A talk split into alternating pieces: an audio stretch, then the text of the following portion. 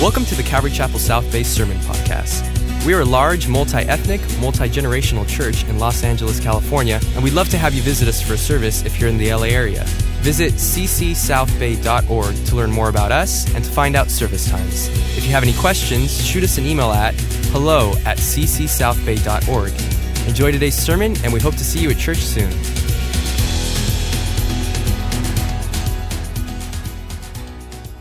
What I'm going to be looking at tonight is a story of two kings, two lands, right? You got King Hezekiah, the king of Judah, and you got King Sennacherib. The first time I heard Sennacherib, I thought Snicker rib, right? Like Snicker, the Snicker, the candy bar, and the rib, right? Sennacherib, the king of Assyria. Two different worlds, one with military power and one with God's power. And these two lands, these two kingdoms, and we'll call it that, are going to go battle. But the coolest thing is God shows up in the battle and he brings victory. We want to encourage you tonight as we look at this, you may be in a battle. And it's this side against this side. And you're on this side right here. And on the other side, side is maybe some long term illness. And you're thinking, how long, God? Or on the other side, it's my spouse or my child, and my family's falling apart. Or on the other side, it's financial issues, work issues, and you're up against a wall and you're saying, God, God, please be on my side. Each of us are going to face a battle. It doesn't matter where you come from. If you are a believer in Christ, you're in the battle. No matter how long, if you got saved this last Sunday, how many here this past Sunday, right? And people came up for the altar call, they're in the battle now. So, in the midst of this battle, how am, how am I going to weather? How am I uh, going to be successful in the midst of this battle? It says real simply in 1 Corinthians 15 57. But thanks be to God who gives us the gives us the what? Victory. Through our Lord. That's how we're going to find victory. Not in a church, not in an organization, not in your experience or lack thereof. You're going to find victory in your battles through the Lord Jesus Christ. As we look at this, we'll take a look simply at these two men that go head to head, Hezekiah and Sennacherib. And we're going to see as one wants to conquer a city, one wants to be controlled by God. We're going to look at how they interact, see the different attacks, and see how God shows up in the midst of this. Verse 1 simply says this After these deeds of faithfulness, Sennacherib, king of Assyria, came and entered Judah. He encamped against the fortified cities, thinking to win them over to himself.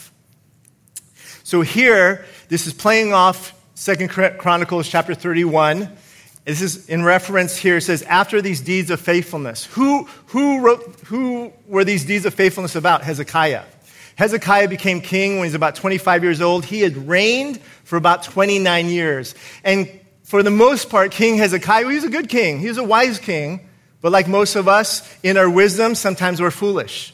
So he did a couple of things that weren't as wise as they could have been. But the one thing that he had did, had done was that he ushered in revival in the land of Judah. In chapter 31 of Second Chronicles, it says this Thus Hezekiah did throughout all Judah, and he did what was good and right and true before the Lord his God. And in every good work, he began in the service of the house of God, in law and in the commandment to seek his God. He did it with all his heart. He did it with all his heart. In Espanol, corazón. Everyone say corazón. Say it with a corazón. Okay. He did it with everything within him. Colossians chapter 3 verse 23. Whatever you do, do it heartily with all your hearts, knowing it's the Lord that you're serving and you, re- you receive a reward from him. Hezekiah got it right. He didn't make all the right decisions, but he understood to make decisions and to serve God with all of his heart. He cleaned out the temple. There, were, there was idolatry, statues, and he kicked that out. He took out the rubbish. He reestablished the service in the house of God. There were sacrifices again. There was singing. But most importantly, he reinstituted the Passover. Everyone familiar with the Passover in the Old Testament, right? The, the angel of death passing over that meal. He went back to what was important. Way too often in our walk with God, we get detoured. Maybe you're in a detour right now, and that's why there's a battle. Anyone like to take shortcuts? How many, how many like to find the shortest way to get to your destination, right? You do the GPS thing, right? You want to get there as quickly as you can, but sometimes you take that shortcut, and what happens? Sometimes it's longer than you expect. Uh, Proverbs 3, 5, 6. Trust in the Lord with all your heart, lean not on your own understanding, acknowledge him in all your ways, and he will direct your path. My brothers and sisters, guess what? God directs our path. Listen to him. Don't listen to all the other noise. Don't listen to all the other GPS systems out there. He's got the right one. So, Hezekiah does these great deeds of faithfulness. He inspired, he initiated revival in the land of Judah. That's Hezekiah. But now we got Sennacherib. He was cruel, he was ruthless, he was a meanie, right? He did not like what the Israelites were doing. He did not like what they stood for. They stood for the Almighty God, Jehovah, Yahweh. They didn't like it. They're all about conquering, they're all about uh, taking over cities. And the Bible says here that they entered and they encamped they set up a camping site in front of the land of Judah. They were ready. The Syrians had this brutal strategy. They often would be heartless and merciless in the fact that if people of a city or an area resisted, they would cut off their heads and put their heads on stakes all around the city. That's brutal, right? It's almost like a billboard, like Assyrians were here. Don't mess with us. It sent a message throughout all the land that you mess with us, this is your end. This was the Assyrians. And the Bible says here, thinking to win them over to himself. This was the idea. The Syrians wanted to break the walls of Jerusalem. They wanted to capture and make the people of God vulnerable. See, the strategy was cut off their food, cut off their water, so nothing can come in, and guess what? They're ours. Hezekiah knew that. Remember, there's a revival that happened. And what's the first thing that happened after revival? There was an attack, there was an onslaught. My brothers and sisters, if you choose to make Jesus a priority, expect an attack. If you're thinking to there, should I serve or should I not serve, and you say, I'm going to serve, expect the enemy, enemy to creep up on you. He's ready.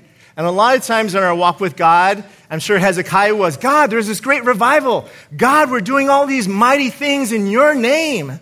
And all of a sudden, Sennacherib, Assyrians are after us? If I were Hezekiah, what's up with that, God? I'm doing, I'm trying to do the right thing. I'm trying to follow your ways. I'm trying to listen to you as closely as I can. What's going on here? We go back to the life of Joseph, right, in Genesis. What the enemy meant for evil, God meant for good. So, whatever the enemy's got up in your life right now, God means it for good.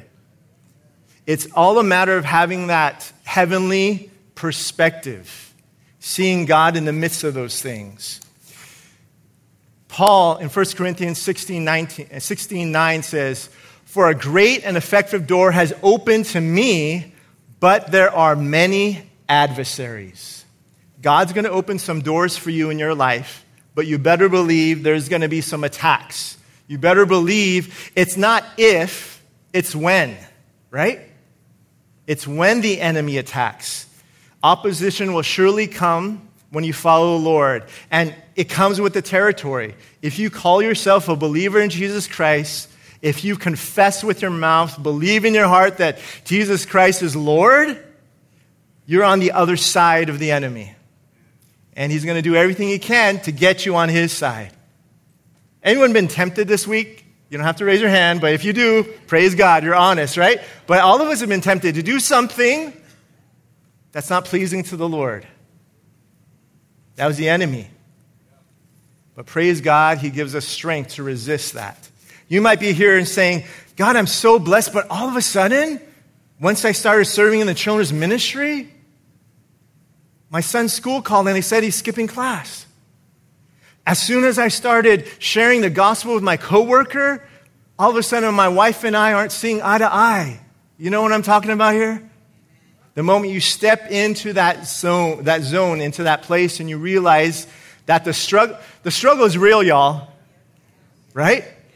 The crazy circumstances, the agonizing attacks that come into our life, the intensity of the fight, aren't there? I'll say this. For some of us, we understand, we get it. It's tough. I don't know about you, but sometimes I just kind of like, I don't know, God. This is what happens next, verse 2.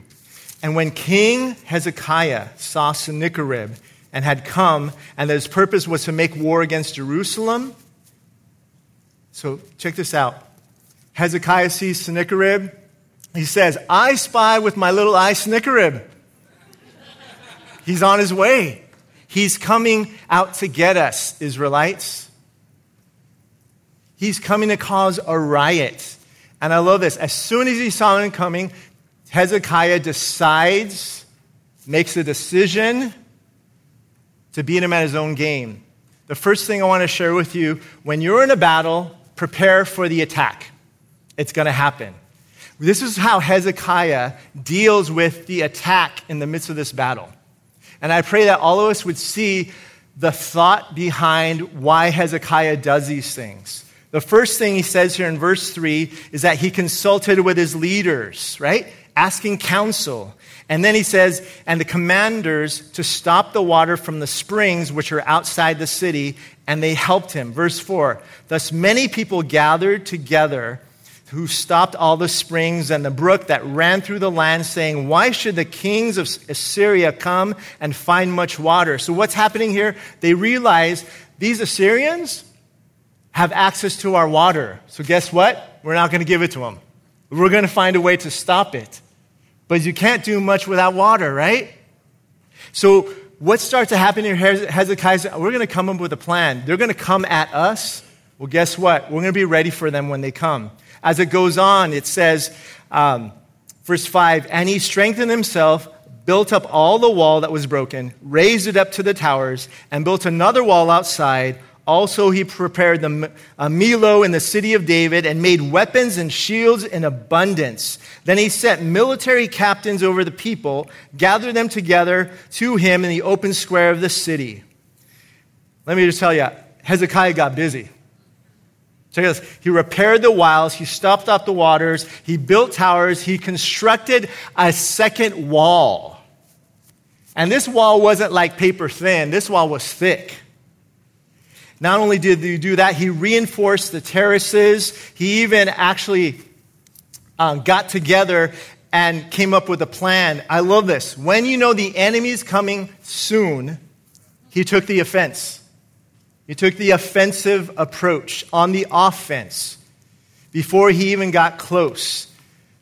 Can I tell you, when you take the off- offensive approach, you will be offensive to the enemy. You know I'm talking here? When you say, I know this week is kind of crazy, and I know the enemy is going to try to taunt me, try to, try to push me, try to bully me, and so what? I'm going to be ready for what's going on. I'm going to be in my word.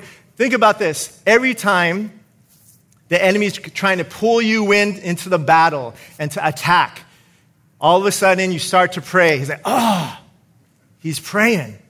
Every time you open up this word, ah, he's reading the word. Every time you share or pray for somebody, the enemy's like, ah, you're ruining his plans. Church, let's ruin the plans of the enemy. Let's be offensive to him, right? Am I offensive to the enemy? I'm not talking about picking a fight. I'm not trying to, we're taunting the enemy, but I'm saying, is my lifestyle, is the way that I live so offensive from the enemy, he doesn't want to have anything to do with me? What fellowship does light have with darkness? I want to be all light. I'm not always all light, but I want to try. Um, Anyone ever been in a fight before? You don't have to raise your hand. But if you've ever been in a fight before, um, and I've been in a handful, Okay, only two. All right, so only two, but one I remember, right? one I remember, and, and, and part of it I instigated. I was in high school being dumb, and all I remember, I, I got the first punch, and the rest were on me. and I remember, I'm not going down, you know? and that was my thing. You can hit me all you want, but I'm not going to go down. And I remember I stood there, and it hurt. But I remember this is, this is why I say this the enemy, but he's not going to knock me out. Church, don't let him knock you out. Amen. He is a creation. We serve the Creator.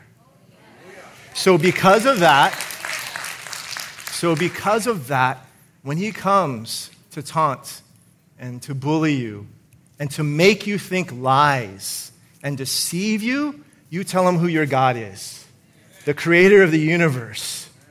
So he prepared for the attack. He created weapons. He mobilized the military. How did he do this? This is key. Go back to verse 5. First four words. And he strengthened himself. How do we strengthen ourselves? We ask. I believe David got a hold of this in Psalm 86 16. When you get a chance, look this up. David says, Give your strength to your servant. Why do I like that so much? David's not saying, Increase my strength. My strength is very little. My strength runs out. My strength is temporary, but God's strength is endless. God's strength is limitless. David says, Give your strength to your servant. David's saying essentially, what you have, I want, and because I belong to you, please give. Hezekiah strengthened himself in the Lord. See, God did not promise the Israelites that they would not have, face, not, not have to face battles. God never said, if you enter into this promised land, you're never going to face battles. That's not what God said. I believe God said, I'm going to promise you that I will be with you. And as I'm with you, I will perform, I will fight for you, I will give you victory in those areas of your life. Those areas of our life that's stubborn to us, that we're still trying to figure out why do I still have that temper? Why, still, why do I still look at those things? Why am I still insecure? Why am I still so anxious about the pandemic? Why am I looking at the fact that could there be World, World War III? we have a flood of thoughts, don't we? What will be with the future of my child who's out on the streets right now? What is their life after retirement? What will happen when my daughter has her first child? All these things flood our minds and we try to figure out. Prepare for the attack. I like this because it's this idea where Hezekiah says, I'm going to be prepared for when they come, I'll know what to do. Jon Courson has this quote. He says, Do what you know, and when the time comes, you'll know what to do. Keep doing what you've been doing. Preparation. We want to be ready for God to use us. Some people might say, Well, Hezekiah didn't have faith. He, he did all these things in man's strength. I believe he had faith, but I believe he, God told him, Get ready. This is an interesting thing, I think, a lot of times, is that um, if God chooses to use a situation and the giftings and my preparation, so be it. But if He chooses not to use all His preparation, God's still God. But if He decides to use us, I want to be absolutely ready when you get called up. I don't want to be caught off guard. Um, I don't know if, you have, if there's any sports fans here. Um, college basketball, March Madness, Ring a bell for anyone? Okay. So whether it is or isn't, college basketball or any sport for that matter. Let's take a college basketball player and he uh, is on a specific team. He goes to every single practice, but all he does is sit on wood on the bench. Whole, a whole season on the bench. But he goes to the practices. He's diligent. He gives it his all. Every single time in hopes that one day coach is going to call me get in the game. But game after game, game after game, he's still on the bench. And he's still at the practices, giving it all his all, come the playoff games. And he's sitting there thinking, man, I practiced, I know the runs, I can do this. And all of a sudden, the coach looks at him in his direction and is like, it's your time. And he excitedly gets there. Could you imagine if he wasn't prepared? He was ready. When God calls you off the bench, are you going to be ready? So, what do I need to do to be ready? Let me tell you this be prayed up, open up your word, be spirit led, right? Put your armor on, get your eyes on Jesus. These are things in which we can be prepared, knowing that God's going to bring about the victory. So, the first thing was simply that God was going to give them all that they needed in the midst of this. One thing I want to remind you here in Romans 8:31, what then shall we say to these things? If God be for us, who can be against us? If God is on your side, as God is with you, you have nothing to fear, right? The second thing that happens here it says, the second part of verse 6, he gave them encouragement. This is Hezekiah. Be strong and courageous. Do not be afraid nor dismayed before the king of Assyria, nor before all the multitude that is with him. For there are more with us than then with him. With him is an arm of flesh, but with us is the Lord our God to help us and fight our battles. If you got a marker, a highlighter, or something, underline that. To help us and fight our battles. There in verse 8. And the people were strengthened by the words of Hezekiah, king of Judah. Not only when you're in the midst of a battle, hear his words. There's nothing like God's word in your life. Amen? Amen? This gives us strength. This gives us direction. Thy word is a lamp unto my feet and a light unto my path. This is how I know how to live this life because of the word of God. And this is what Hezekiah said. He said, Be strong, be courageous. Don't be afraid. Don't be dismayed. Be brave. Don't be discouraged because Sennacherib, the king of Assyria, don't be discouraged because they have 185,000 soldiers. Uh, 2 Kings 18 gives a greater, this is the condensed version, 2 Chronicles, but 2 Kings uh, 18 has a greater um, depiction of what happens in this. And could you imagine the Israelites? Hezekiah, haven't you seen? Haven't you heard? The Syrians are brutal. They're ruthless. They're out to get us. Hezekiah, their military is strong. Yep. They eat cities for breakfast. That's right. They cut off heads just for fun. Yep. Give us one reason why we should not be scared, why we shouldn't be fearful. Tell us, why shouldn't we be? And Hezekiah says, God. God. He says here simply, before all the multitude that was with them, for there are more with us than then with them. If you're a Bible scholar, which many of you are, 2 Kings chapter 6, Elisha, you remember the story? Elisha has a servant there in the morning, they wake up. Elisha sees chariots and horses of the Syrian army. He gets Elisha, Elisha, Elisha, Elisha, look, look, look.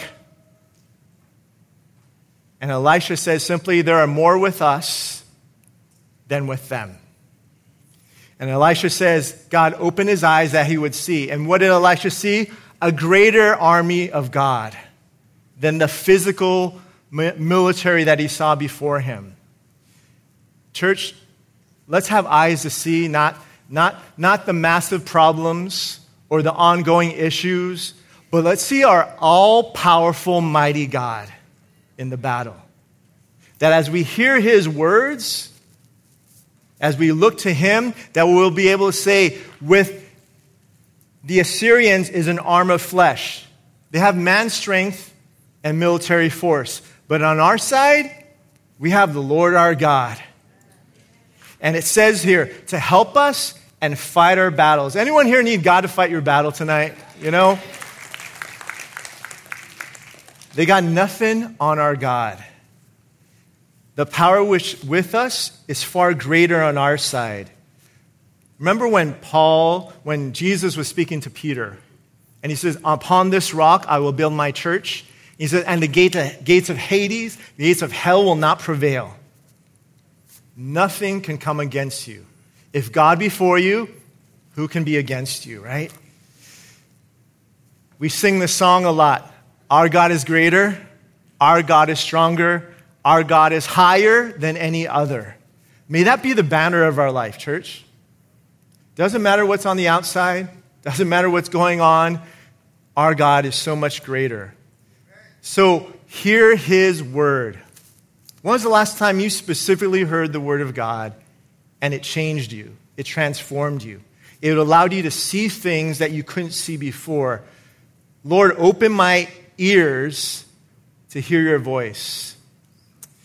It says in Psalm 119:50, "This is my comfort in my affliction, for your word has given me life." The word of God gives us life. It says that the word of God is living, it's active, it's powerful. How many have read a verse a handful of years ago and then you read it later and things just pop up differently than the first time you read it? Because it's alive. See, the Word of God endures forever. The Bible says the grass withers, the flowers fade, but the Word of God, the Word of the Lord, endures forever. The power of God. Faith comes by hearing, and by hearing the Word of. Man, if you want some faith today, see, hearing the Word of God grows our faith, does it not? But living out the Word of God shows our faith. Not just be a hearer, but to be a doer. The Bible says here that the people were strengthened by the words of Hezekiah, king of Judah. Hezekiah's words greatly encouraged the people. If we backtrack to verse 5, what did it say about Hezekiah? And he strengthened himself. And now, the Bible says the people were strengthened by his words. You got, you got to love this. God speaks to Hezekiah, strengthens him. Hezekiah speaks to the people, and they're strengthened. If you want to be a man or woman of God, pass on God's strength. Pass on how he's been in your life. In this room, I believe there's some great testimonies of how God has been your strength. When you were weak, he was strong. Share that. I don't know about you, but the power of testimony, when I hear about something happened in my brother's life, in my sister's life, and you see God's hand, I don't know about you, but that encouraged me. Like, I believe God even a little bit more because I heard that story, because I saw that testimony, because I saw the work of God, right? Tonight, in the midst of your battle, be ready for the attack, but also keep hearing. Be so close to the Lord that when He whispers, you can hear Him speak.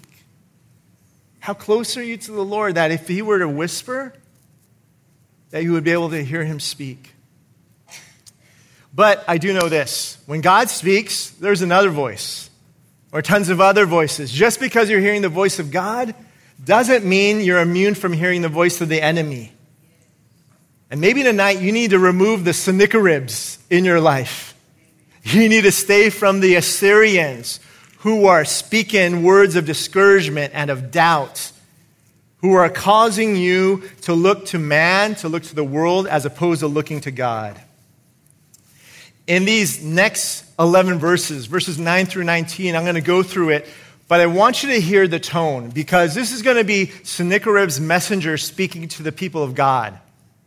And their sole purpose is to break down the people of God is to plant negative thoughts in their head, is to cause discouragement in their life.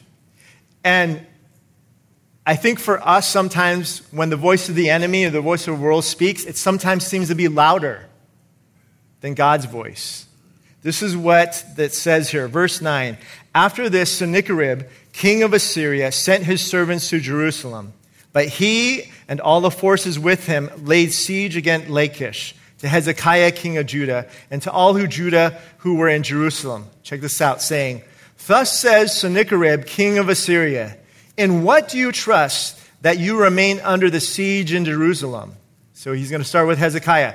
Does not Hezekiah persuade you to give yourselves over to die by famine and by thirst, saying, The Lord our God will deliver us from the land of the king of Assyria? Has not the same Hezekiah taken away his high places and his altars and commanded Judah and Jerusalem, saying, You shall worship before one altar and burn incense in it? The first set of verses here really talk about hey, people of God, you can't trust Hezekiah. He's going to lead you to famine, he's going to lead you to thirst. Remember, he took out all your gods? You have no more spiritual security. What these messengers of Sennacherib are trying to do is what the enemy does with us make a second guess. Does this sound familiar? Book of Genesis, Adam and Eve, a little bit, right? Have you not? Did you not know? It goes on here. Verse 13.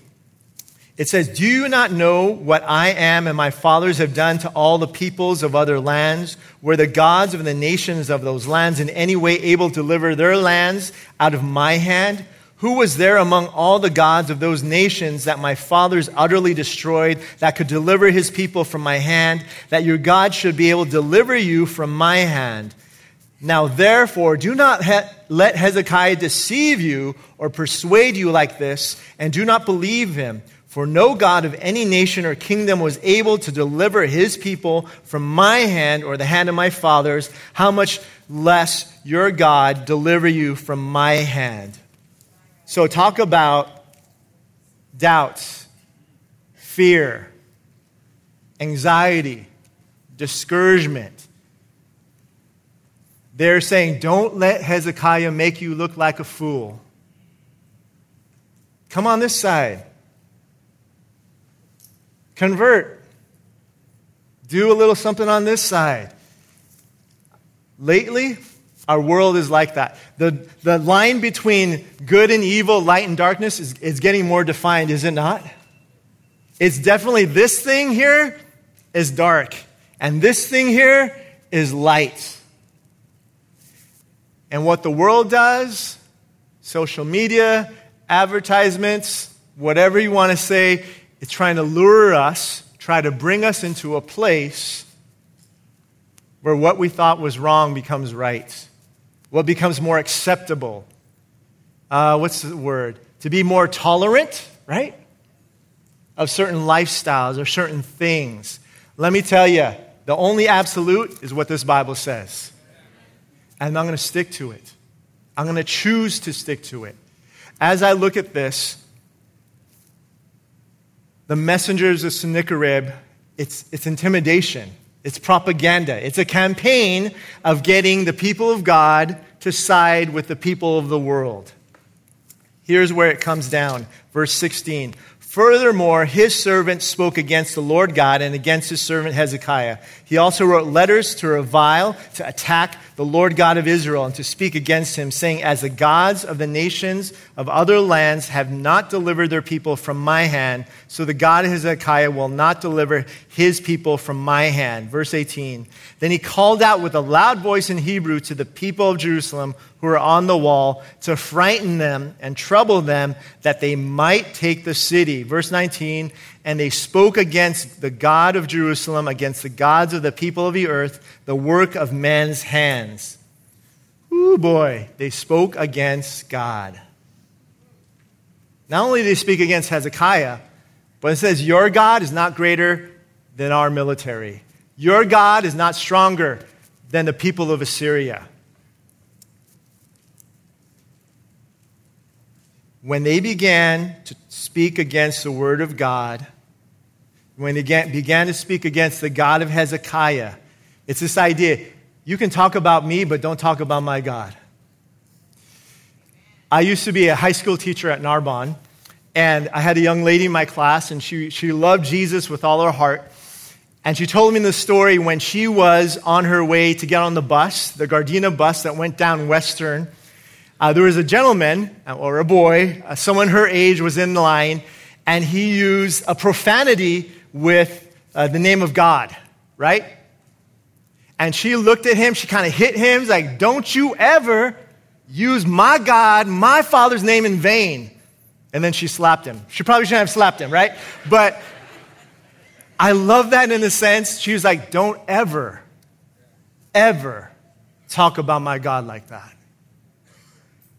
What she did afterward, maybe not, not the best, but I love the passion, right? You can talk about me. You can even talk about my family. You can even talk about my church. Don't talk about my God. Because that's not even between me and you, that's between you and Him. What happens here is going to directly impact the 185 soldiers. What happens here is going to directly impact Sennacherib. We're going to find out what happens as a result of them speaking against the Lord. But not only that, they shouted, the Bible said. They shouted in a loud voice. They, in a loud voice in Hebrew. The enemy spoke the language of the Israelites. The enemy will often speak your language, say things that are familiar to you. Great example if you've ever been in public and you hear a song from your past. Anyone do this? You hear a song and it's a good song. You know, Pastor Dan, it has a good beat. It really has a good beat. I don't like all the words, but it has a good beat, right? But we understand, we hear it, and what starts to happen, and this happened to me, I confess, happened to me the other day, I was somewhere getting food, and this song comes on, and I was like, oh, I remember that song. Oh, oh, oh, oh. I'm just listening to the words, Lord. I'm just listening to music, God. I'm not even, right? But what starts to happen, and I'm like, uh, uh. Or when you're in the car, and someone else is bumping a song that you know, and like, let me roll down the, what song is that, right? It spoke my language. All I had to do was hear it. Church, let's be careful when the enemy tries to speak our language because it lures us back. We don't want to go back to Egypt. We're already in the promised land. The Israelites, they're a fickle people. They go back and forth. Well, we had this, but we had this. Family of God, let's keep it real. Let's choose to live in the promised land and never go back to Egypt.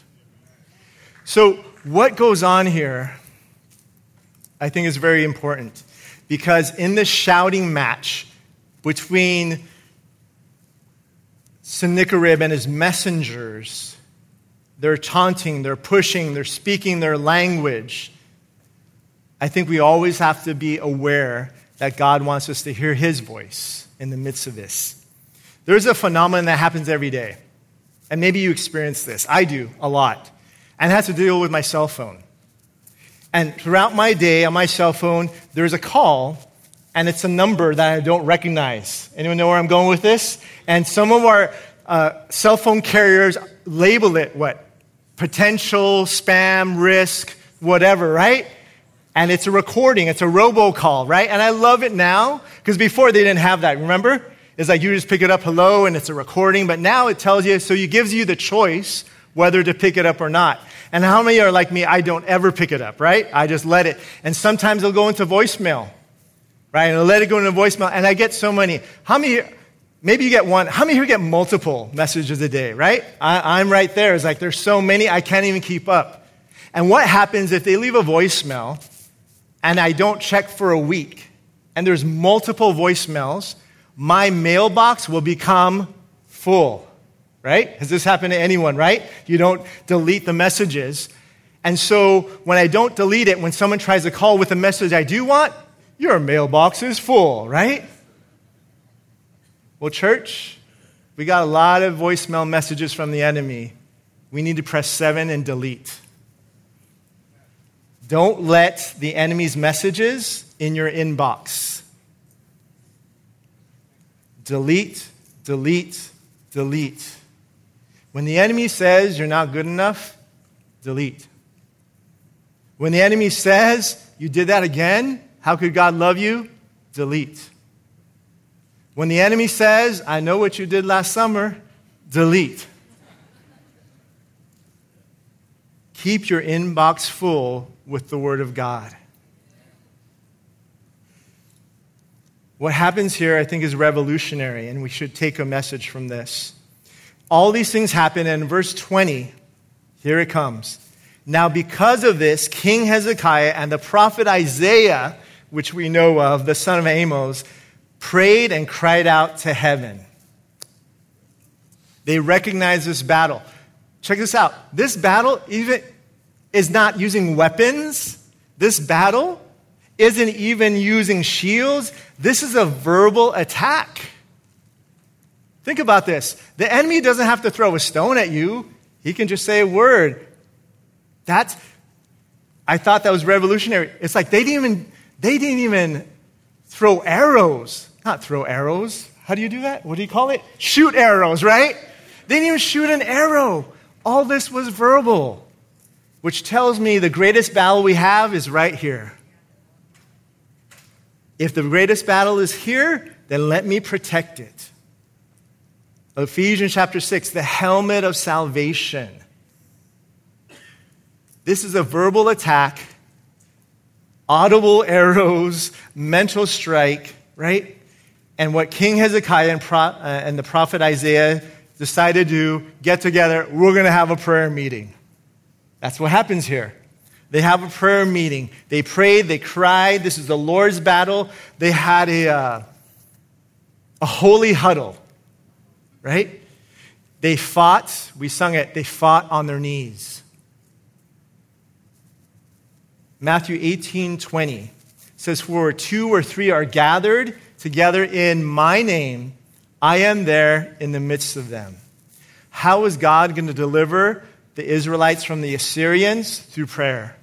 They were prepared for the attack. They heard the word of God. Now their weapon of choice is not an arrow, it's not a shield, it's prayer. Go to God, ask for help. Third thing I want to share with you seek his face. Ask him his way, not our way. His plans, not our plans. His thoughts, not our thoughts. When we gather together, church, God shows up. There is a quote. Um, if you're familiar with Oswald Chambers, my utmost, utmost for his highest, right? This quote, which I love, it says, Prayer does not fit us for the greater work, prayer is the greater work. That idea that prayer isn't preparation for something good to do, Prayer is the great work. Prayer is keeping me in tune with God. Prayer gets me on the same page with God, right? The best thing I can do is come to the Lord, come to Him in prayer. God shows up when the people of God gather. I believe throughout this 10 days that we've been praying for the Ukraine, I believe God's shaking things up. You and I can't see it, but God sees it. He heard your prayer at 12:15 every day for the past 10 days. He heard it. And some of us, some of our prayers like, ah. you ever have those days like you don't even know what to pray, but the Bible says He knows the groanings, He knows those things in us that we can't even articulate with words. That's how God knows us intimately. Church, let's dialogue with Him daily. Let's talk to God about those things that we're in battle for. Because this is what happens. Verse 21, I love this. Then the Lord sent an angel who cut down every mighty man of valor, leader, and captain, uh, and captain in the camp of the king of Assyria. One act of defense from God. He sent one angel, not angels, one, okay? Who cut down every mighty man of valor, leader, captain in the camp of the king of Assyria. 185,000 obliterated, annihilated, done, game over. Right? Not 10. It wasn't Michael. It wasn't Gabriel. It wasn't an angel from the book of Revelations. wasn't a cherubim, a seraphim, just one. I wonder what that was like. God's all, yo, Bobby, your turn. Go down. Get off the bench.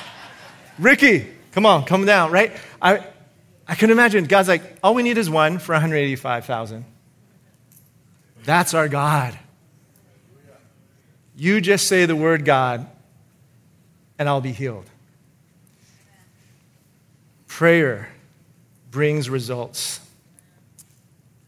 The last thing I want to share with you is watch him work. Hezekiah and Isaiah prayed, God sends an angel, the Assyrians are defeated, God gets the victory. It belongs to Him. If we backtrack to the book of Exodus, uh, one of my favorite, probably the most famous stories in the Old Testament happens to be with Moses and the crossing of the Red Sea. How many of you all familiar with that story, right? And right before the crossing of the Red Sea in Exodus 15 or so, uh, Exodus 14, 13. I want to read this to you. It says, And when Moses said to the people, Do not be afraid, stand still and see the salvation of the Lord, which he will accomplish for you today. For the Egyptians whom you see today, you shall never see forevermore. So this is before they cross the Red Sea. God t- speaks to Moses. Moses speaks to the people. And he says, Don't be afraid, stand still. See the salvation of the Lord. Salvation is going to come from God. Sometimes we just need to learn to stand still and watch and see. My brothers and sisters, have you seen God do a miracle in your life? Have you seen testimonies? Have you seen praise reports? Have you seen the hand of God transform someone's life, right? Have you seen God provide miraculously? Have you ever seen God provide um, uh, the multiplied what you had? Like, I thought I only had $5, $50. Whoa, right? When God does that, you know it's Him. The power of prayer, the power of seeing God work. Imagine this Israelites. The Egyptians are on their tail, and God says, I'm going to get you across. And as they cross, what happens? The Red Sea swallows up all the Egyptians whom they will see no more. Maybe tonight you say, God, part the Red Sea for me tonight. Move this area of guilt, move this area of grief part the Red Sea that I might be able to walk. Because right now, God, I'm just standing still. I'm just watching.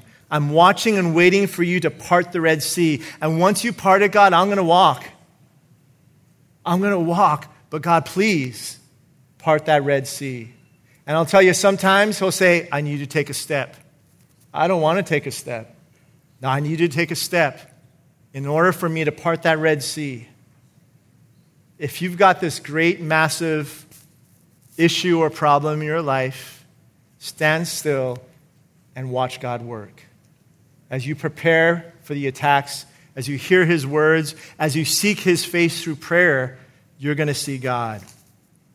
I shared this story, um, I think the last time, but I, I, I kind of wanted to share this story in the sense that um, I think it applies to us and just seeing the hand of God. So when my, my wife and I got married, in our first six months, uh, the Lord uh, was showing us just to serve Him, do what He wanted. And about six months into our marriage, um, I get a call from her. She's going to work, and she had to go to urgent care. She was bleeding, and she said, I have good news and bad news. Okay? Good news, we're pregnant. Bad news, urgent care says I'm going to lose, I'm going to miscarry. Okay, wow, that's, that's heavy. That's a big deal, right? Our first child, okay, might not be, and it was so soon, like maybe a month into the pregnancy. And the Lord led us to get a second opinion, to go somewhere, because we were like, Lord, what are you trying to do? Why would you allow this? And in a sense, take it away. We didn't get it. So he led us to Dr. Park. Dr. Park is uh, uh, a Korean doctor in the city of Downey Regional, um, but grew up as a missionary kid in Brazil. And when he saw us, he did the ultrasound. Uh, the baby didn't even have a heartbeat yet.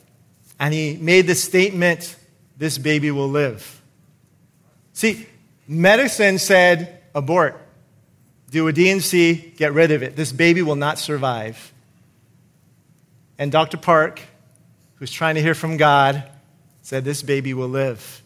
So, what I need you to do, amen, right? I need you to do this, this, this, and at three months, because there was a fibroid there. In three months, we're going to do surgery to remove the fibroid so the baby can grow. Risky? Of course. Could you lose a baby? Uh huh. But we trusted God and we prayed and we said, Lord, let your will be done. And as they did the surgery, it was successful. And we were able to deliver our firstborn.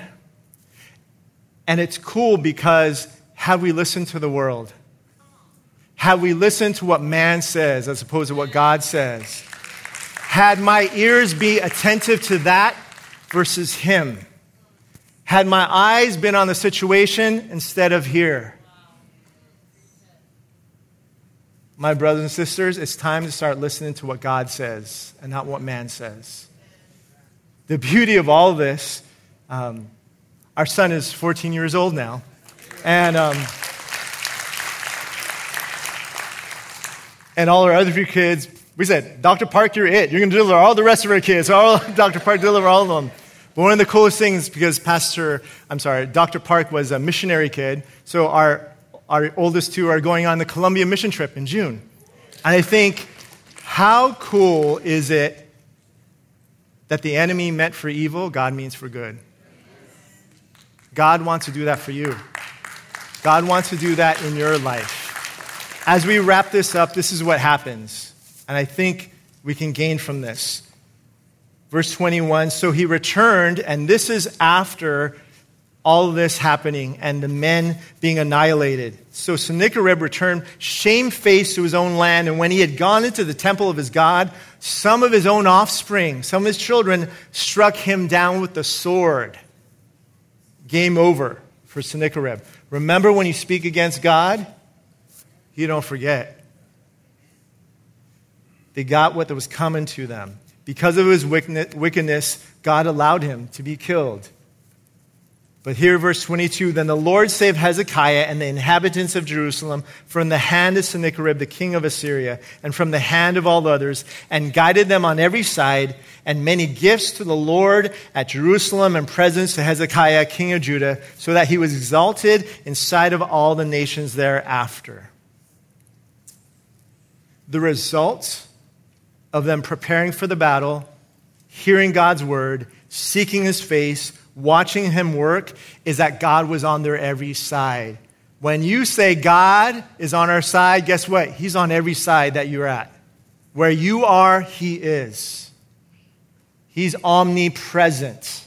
He is with you. Psalm 139 If I go to the highest heights, he's a, if I go to the lowest lows, he knows when I sit, he knows when I stand. He knows the words before I even speak them. This is our God. God is on your side, and He's going to bring a victory. Ephesians chapter 6. We'll end with this. I want to read this to you because I think it's something that we can all hold on to in our walk with the Lord in Ephesians chapter 6 verse 13 when it refers to the armor of God he says therefore take up the whole armor of God that you may be able to withstand in the evil day and having done all to stand. Paul as he's writing to his son in the faith Timothy in 2 Timothy chapter 4 some of us familiar he said I fought the good fight. I finished the race. I've kept the faith. And then the last part verses 17 and 18. Paul says, No one stood with me, all forsook me. May, may you not hold it against them, God. And this is what he says But the Lord stood with me and strengthened me, so that the message might be preached fully through me, and that all the Gentiles might hear. Also, I was delivered out of the mouth of the lion. And the Lord will deliver me from every evil work and preserve me for his heavenly kingdom. To him be glory forever and ever. Amen. This is my God. This is our God. That he's going to stand with you, he's going to strengthen you, he's going to allow the message to be proclaimed through your life. And he will.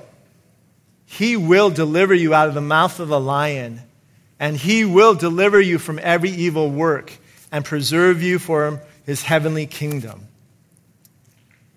Tonight, the Lord stood with Paul in his battles, and the Lord stands with you in your battles. You are not alone. God is on your side. And as we close tonight, um, maybe it's time for some of us to say, I'm going to stand for God. I'm going to stand and watch and see this Red Sea part. God, I'm going to stand and wait until my prodigal son or daughter comes back home. God, I'm going to stand and see you speak to that hardened relative that I've been talking to and praying for, Lord.